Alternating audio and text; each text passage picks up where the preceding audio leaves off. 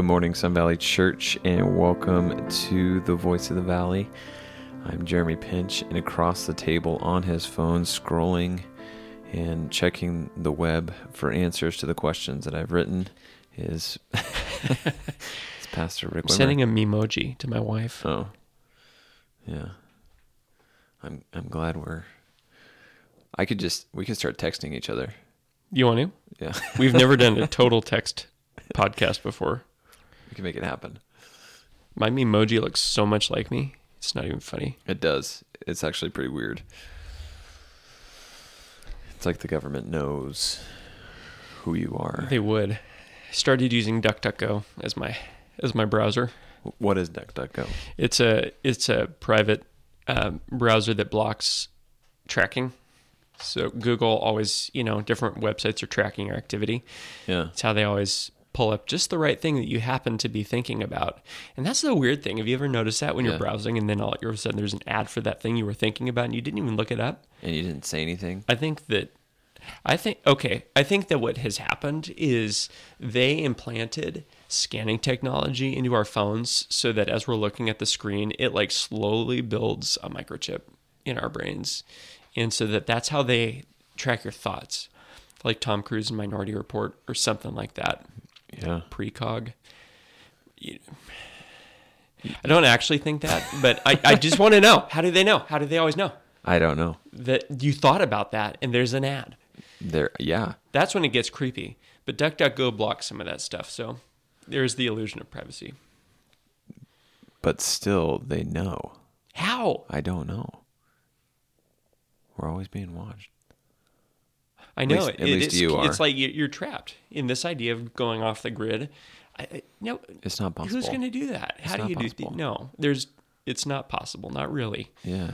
unless you want to be super extreme in which case you know you're one of like the two people who can actually pull that off Yeah. this makes me mad I, why do you start this podcast off this way because you were texting. i haven't been back in a few weeks and and now i'm all upset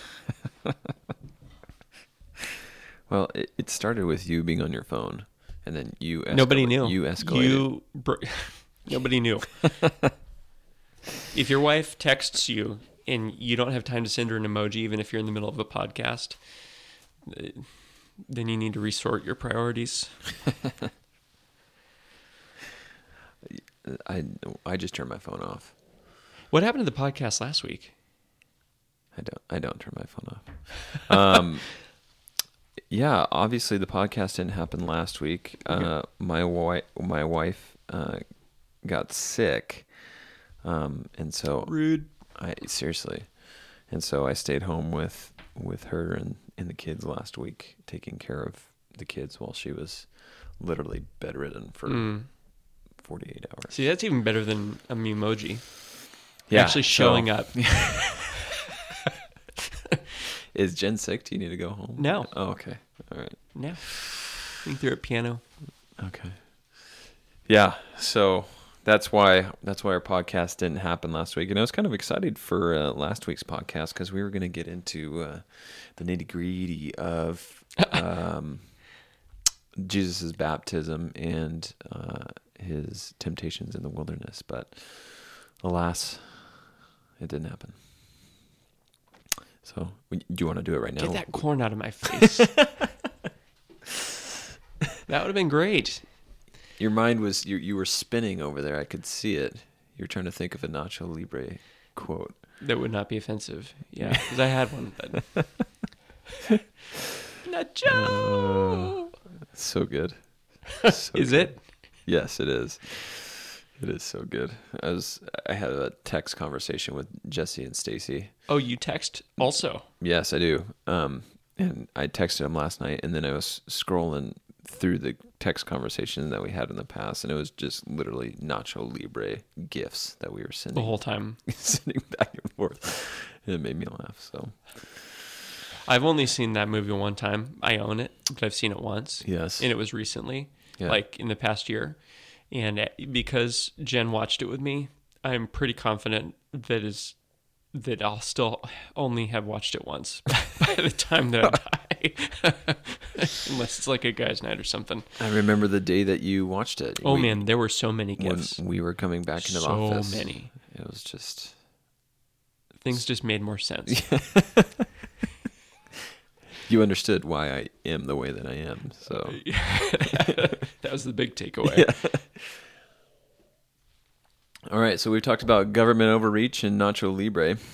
Um, We're the government overreach. yeah, phone. Oh, the and- tech. No, that's Bill Gates Yeah, who is in China. yeah, which I think China as a whole would be like a I wouldn't say China anymore. it, it'll flag this podcast. yeah, it's true. This, is getting weird. What are we talking about today, man? Yes, we're talking about uh, the Reformation, which happened 504 Four years ago. Years ago. Uh, yeah, 504 years ago. Five, it's the 504th 504. anniversary Mhm. of Martin Luther's, well, on October 31st, um, his uh, nailing of the 95 Theses. There you go. I got there. You did. Yeah. It took a minute. Yeah. uh, but yeah, uh, this is a month I think that you and I both enjoy. Oh, Um, I love the whole month. the whole month. It's Reformation month. Yeah, we we enjoy talking about history and reading about history, and hmm so right now you're reading a book on the Apostolic Fathers, correct? Not on, just by. By I'm the- reading the Apostolic Fathers. Okay, Yeah. which would be The um, what? it's the earliest Christian writings after the New Testament. Okay, So first and second Clement, uh, the Shepherd of Hermas, the Didache, which is um, a short treatise of um, apostolic teachings that is pretty pretty closely written to the New Testament. yeah, Um, the letters of Polycarp and Ignatius, and uh, get some pretty detailed and interesting recounting of some of the early mar- martyrs. yeah, And so you're you're talking about people who were students of in in the generations just after the apostles. It's pretty interesting. yeah, Um, but it's it you know I've been thinking about it as I'm reading their letters. Um, and there is a real difference between inspired scripture and these writings, Hmm. um, both in manner and style, and also in definitely in some content. You get some pretty interesting ways of using some scripture texts that you think, where did that come from, and how Hmm. did you get there? Hmm. Um, anyways, just kind of reading that this month because I I hadn't read it before. So Sure. yeah. Has it been encouraging to you? yeah, it has. Good. Good. We have a long history of um, a spiritual heritage, Yeah. and this is pretty close to the headwaters. Yeah, which is I- think which is why we we um, respect and take seriously things like the Reformation and, and Mhm. church history, um, because we are following a lineage of faithful ministers and men and women um, uh, who who followed in the footsteps of these apostolic fathers, right? And Peter and James and John and um, ultimately Christ. Um, so Steve Lawson has written some really good stuff on on that, and he he particularly focuses in on, um, well, he has his long line of Godly Men series, Yeah. um, on on like Wycliffe, Luther, Calvin, William Carey, which is the next book the Mission Society is going to be reading is the Missionary Fellowship of William Carey, oh nice, um, from that series. awesome. Um, there's some other authors that that write besides Lawson, but then he has a um, a really kind of a thick volume called Pillars of Grace, and he he goes through church history from the the second century on, so after the New Testament, and shows how um, key figures have uh, throughout church history have created an unbroken line of, and some to more degree than another, um, but uh, preaching sovereign grace, Yeah, you know, the doctrines of grace Yeah. in one form or another, yeah, just to show that the scriptural witness is unbroken. yeah, God has preserved his truth. Sometimes it seems more obscure and darker than others, which again, you know, there was a reformation for a reason. right, But it's not because God had ever allowed the gospel to disappear. right. And that's Yeah. an encouragement to us. Yeah, Yeah, it really is. It really is. And it's interesting because, um, you know, we look at at the Reformation and we think of Martin Luther and his nailing of the 95 Theses and him standing up to uh, the Catholic Church. Um, as eh, we can almost put it in a bubble of, you know, this is the Christian thing that he was doing, but it actually had a large impact, not just on the church, um, but the world.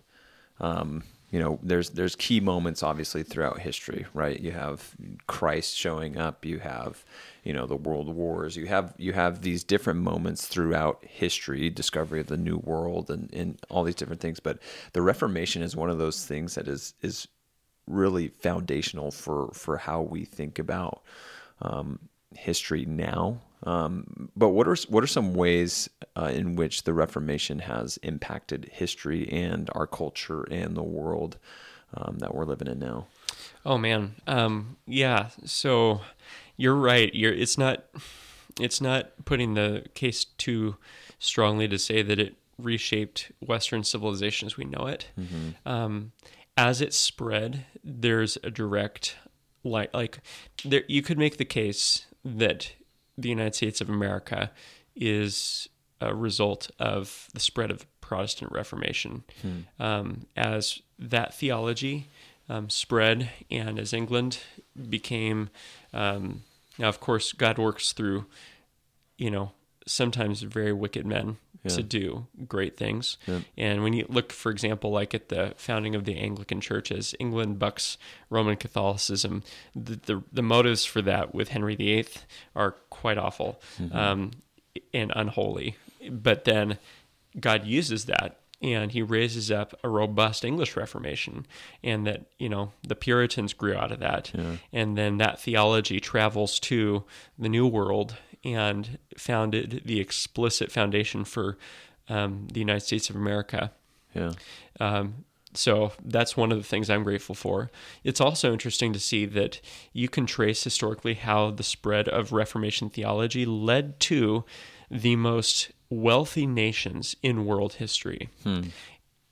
You know, what we look at as the first world largely is overlapping with where did that theology go? Mm-hmm. Because one of the things that the Reformation did is it brought the scriptures to the people. Mm-hmm. And people began to read the Bible for themselves. They began to study it by themselves, mm-hmm. not just receiving whatever morsels their priest said they could receive.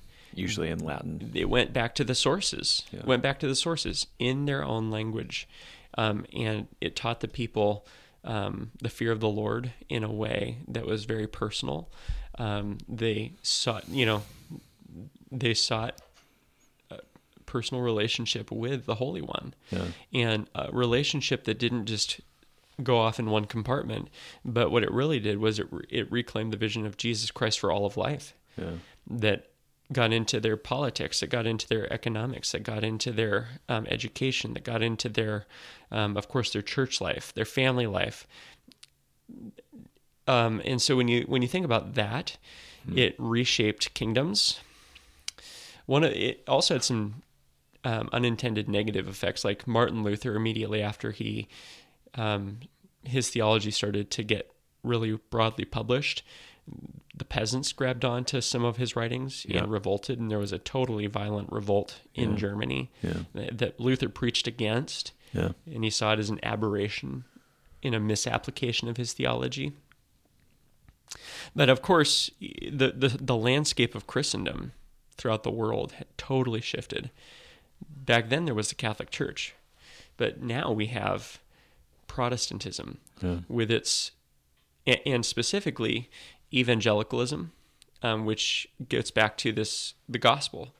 You know, uh, churches that believe in the biblical gospel, and so salvation by grace through faith alone. That's an evangelical conviction, and with of course with its 10,000 plus denominations throughout the world which is that's a different conversation. Yeah. but none of those would exist without the Protestant Reformation. Right. And that's just right. a few thoughts. Yeah there's way more. I mean, tons of books written about it, but those are just some things that came to my mind. So when when Martin Luther took a stand against, um, and he wasn't even standing, he, he wasn't trying to remove himself from the Catholic Church. He was just trying to reform the evils that were taking place within the church. Right, like there was, the, Yeah. the clergy were taking advantage. He just of- wanted a conversation. yeah, That literally was what the 95 theses were. Right. It was it was this it was like going to the town bulletin board and saying, "Hey, having a debate on Saturday. Yeah. You want to join?" And it was an invitation to um, fellow Catholic leaders or priests to discuss these things. And it was widely published kind of unintentionally to him, you know, and it we know where kind of where it went from there. Right. but he just literally he just wanted to have a conversation because he was seeing some abuses that he like when he writes the 95 theses when you read that he doesn't seem like he, he's not saying pope leo that you know is evil. He actually gives leo the benefit of the doubt and he's appealing to the pope and trying to inform him about abuses. Mm-hmm. Little did he know leo was totally corrupt mm-hmm. and in on them. Mm-hmm. But Yeah. You're right he didn't aim to split. Yeah, but it, it obviously it resulted in that, and so the reform was meant for the church because of what was taking place, but it ultimately resulted in the reform of societies, the reform of marriages and families, the reform of governments, and and all these different things. So it wasn't just a uh, segregated church event, right. Right? totally it was not. Yeah, yeah. even though like well and i said on sunday in our mission seminar um, in the great commission the command is to go and disciple the peoples of the world. And baptizing them in the name of the Fa- name of the father and the son and the holy spirit teaching them to obey all that christ commands. So discipleship which ought to always look like a changed life is it begins with right teaching so living is always downstream of doctrine, hmm. which is why there is no such thing as doctrine that doesn't make a difference. Hmm. There's no such thing as a, a biblical doctrine without a so what in the day to day. Yeah, And good yeah. pastoring and good teaching ought to always help people make that connection. Um, the re- we saw that in the Reformation. It hmm. started with, um, sub, you know, justification, biblical justification, and the insistence that salvation is by grace through faith in Jesus Christ alone. We get that from Scripture alone, and it's to the glory of God alone. Um, justification by faith in the five solas um, ended up exploding the world for the good. For the good. for good. yeah. So uh, uh, this isn't on your questions, but why why do you think the Catholic Church was so adamant of of keeping that in the dark? Why why would they want to silence somebody like Martin Luther? power is what I is my suspicion. Um, because when you get that much power and that much wealth and that much corruption, okay. So we heard about this quote systemic injustice that apparently is at the foundation of our nation um, and runs all through, which I don't believe for a moment. Um, even though of course there's corruption wherever humans are involved. But if you want to talk about systemic injustice, look at the Catholic Church in the 16th century. It was filthy rich. It was terribly corrupt. It was unthinkable in its its evils and the, the, the, the sexual indiscretions of the priests and it just it was not a good situation. Yeah. Well, what's inve- when you've got that much power and that much corruption, you are deeply invested in maintaining it because wherever that kind of evil exists, a regenerated heart does not exist. And so, what does Jesus say in John 1? Um, or I'm sorry, in John 3? Um, the light has come. Well, no, that is John 1. Light, the light has come into to the darkness, and the darkness has not understood it. And then in John 3, it says that, that those whose deeds are evil hate the light. They hate Yeah. the light. Yeah. So I think that's why they had such a vested interest in keeping that whole thing down. Yeah. So it's uh, the Reformation was a battle for truth, Yes. battle for tr- battle for truth, and we we know where Martin Luther. I think for the most part, I think we know where Martin Luther was and in, in his role in in the Reformation. But who were some other main characters uh, who were vital to to the Reformation? Yeah. And I'm to just throw out some names and a couple tidbits, but um, if someone wants to go deeper at a really basic overview level, um, and I'm probably going to go read these two at some point here because it's church history is like it's kind of like hermeneutics, you know, how to study the Bible. You can really never get too much of it because there's always more to understand and keep sharp on. Um, but Ligonier um, has a series of articles, the first of which is Re- The Reformation and the Men Behind It by Steve Lawson. And then it has links at the bottom of that article. And it's like a five minute read. Um, where it covers short biographies of different key reformers. Um, Ulrich Zwingli is a name that we know, but a lot of people don't know. He was a Swiss reformer, and actually, he was, um, and he's kind of known as the father of the Swiss Reformation. He, it seems like he came to an evangelical understanding of the gospel. In other words, different than what the Catholic Church was teaching, mm-hmm. and identical to what Luther would then teach, around 1516, before he even heard of Martin Luther. So we have to understand that God is, you know, the God of the whole church. And so it's not surprising at all that what Luther would make famous worldwide wasn't just something that Luther discovered, you know, because mm-hmm. the illuminating Spirit of God working through his word was awakening hearts to this same truth. Yeah, we go back to 1517 and the 95 Theses, but Zwingli got there too um, around the same time. Um, and he in 16 or in 1523 wrote something called the 67 Theses, and it was about you know against Catholic abuses and um, false doctrines that had arisen during the medieval period. Um, so he was really the father of the Swiss Reformation. He's the one whose um, view of the Lord's Supper um, being a memorial, basically, this is it was a remembrance, an important one because Jesus instituted it, but merely a remembrance. His view was quite different from Luther's view of the Lord's Supper, where Jesus was um, present with the elements.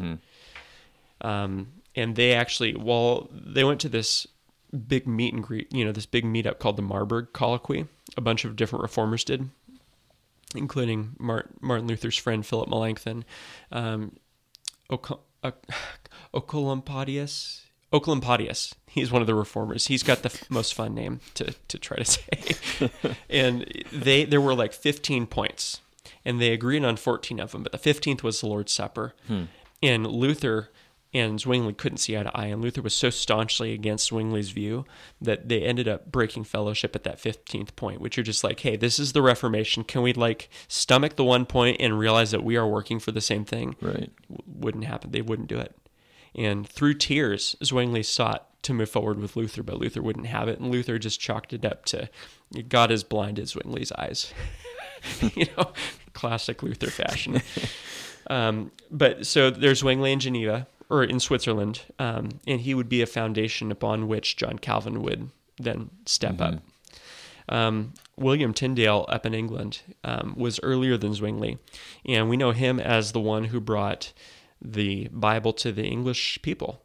He was the one who, against the commands of the king, translated the scriptures into English, and he paid for it with his life. But he was the Reformation without Tyndale would be a different story. Uh, a lesser known guy, but still very well known, um, Heinrich Bullinger.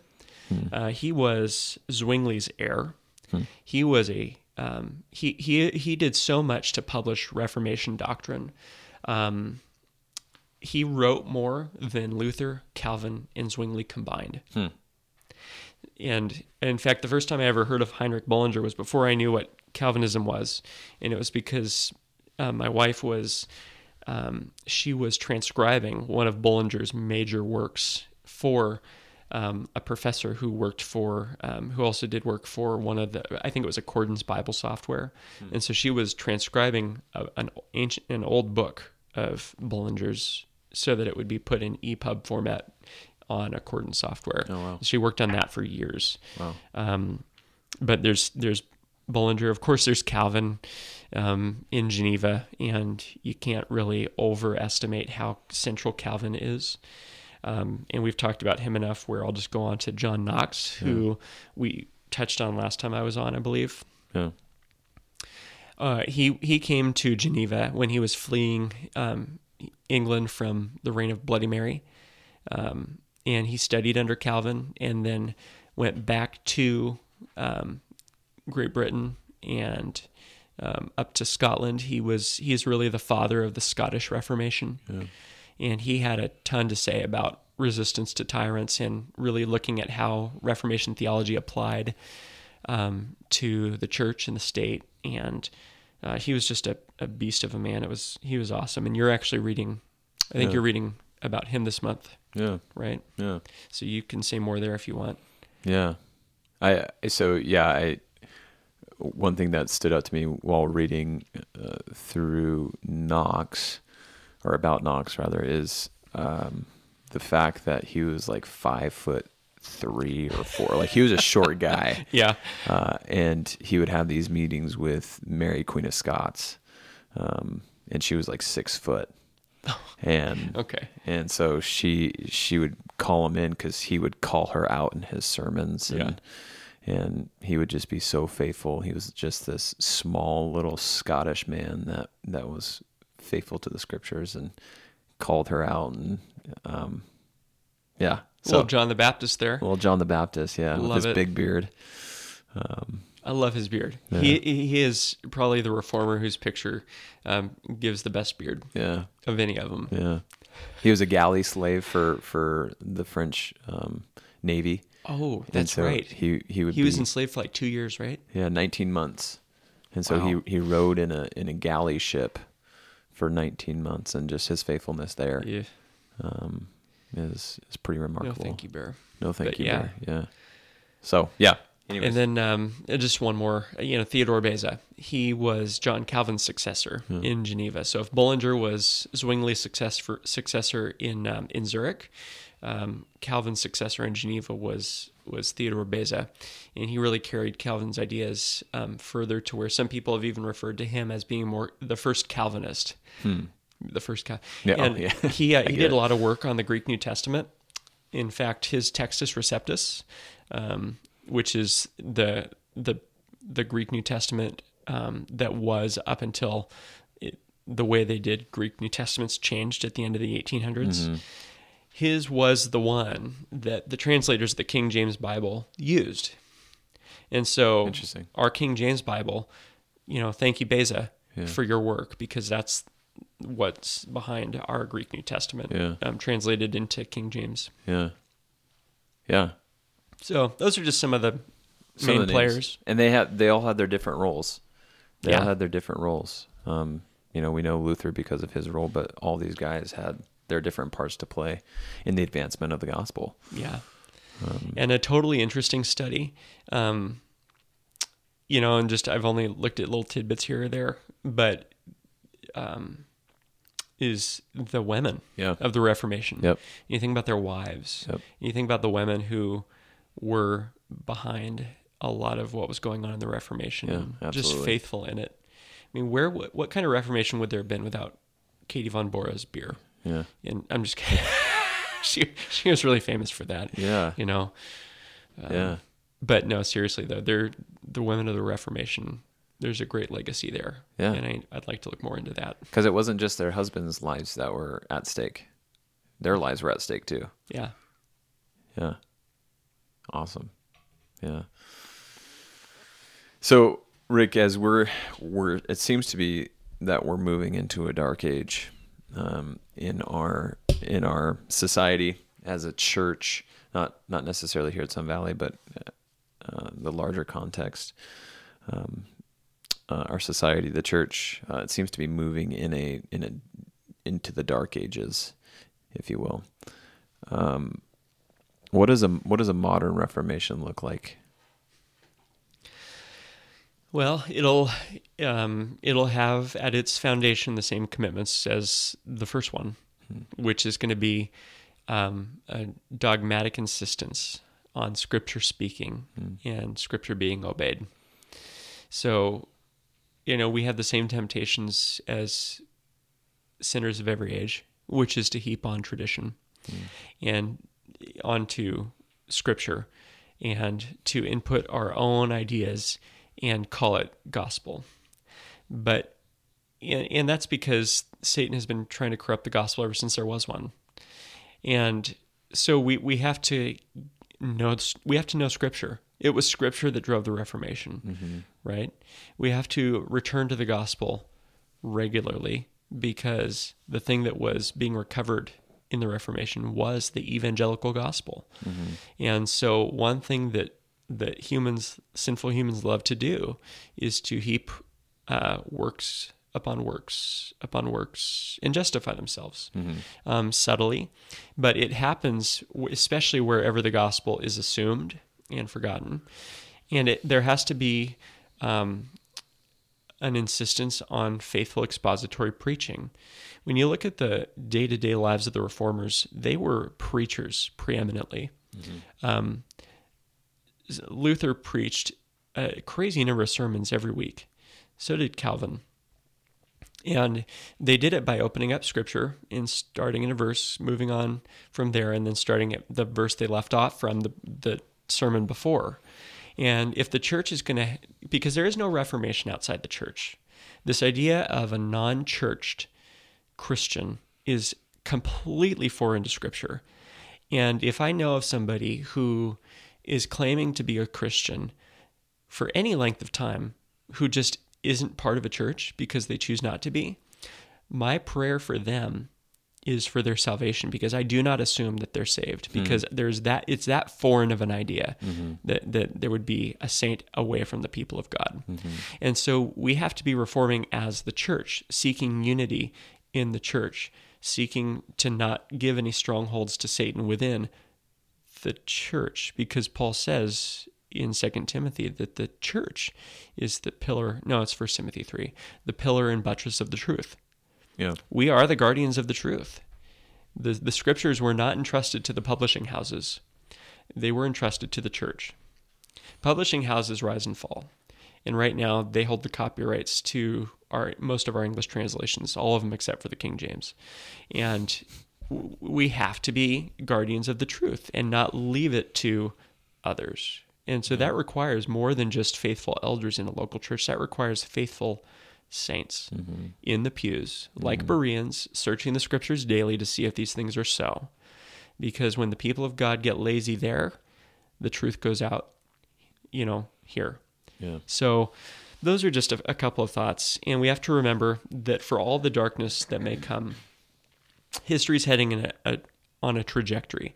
That trajectory is to King Jesus sitting on his throne, ruling over everything and the nations bowing before him. Things will be rough along the way. And that's to be expected because he kind of told us that would happen. So, you know, as as some have said, I, I think Doug Wilson has said this: cheer up, things are far worse than you can imagine.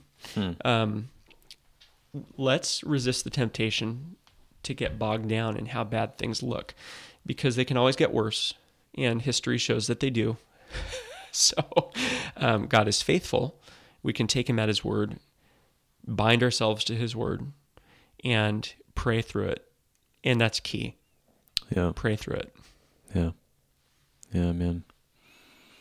I uh, I'm teaching the, the high school stu- high school and junior high students through the Book of Acts on Sunday mornings, Mm-hmm. Yeah. and uh, I just taught through the chapter 14 of Acts, and at the conclusion, uh, this so this is this is Peter or Paul and Barnabas's um, first missionary journey, and they go and they make their first couple stops and they wrap back around back to Antioch, and um, this is where Paul gets stoned in, in Lystra. They they take him out. They they throw him stones at him, and, and they think he's dead, and they drag him out of the city. And and it, says that the disciples came around him, stood by him, and he got back up and went back into the city. So They think he's dead. He goes back into the city. He leaves, goes to Derbe, comes back, and then they start going back to all these different cities that they were in. And it says while they were doing this, while they were going back to these cities, um, they were going and strengthening the souls of the disciples, encouraging them to continue in the faith, and saying that through many tribulations we must enter the kingdom of God. And when they had appointed elders for them in every church with prayer and fasting, they committed them to the Lord in whom they had believed. And so, it, it, as they're as they're making their way back, they're encouraging the disciples. You know, in every single city they were threatened with their life, but they're going back into those cities, encouraging those disciples there, saying, "Keep going, Yeah. keep going." Yep. I love that. Yeah. And so good. I think that's our call Mm-hmm. now in, in in these dark times is keep going. Stay the course. yeah. Onward, Christian soldier. Yeah. Hey, we haven't sung that at church. Do you want to lead that? No, uh, that's not my job. So, our call to you, churches, onward, Christian soldier. marching into. Yeah. Be a little more on key on Sunday, but Yeah. yeah, you've got the idea. Church, we love you. We look forward to being with you on Sunday and next week on The Voice of the Valley. Have a great day.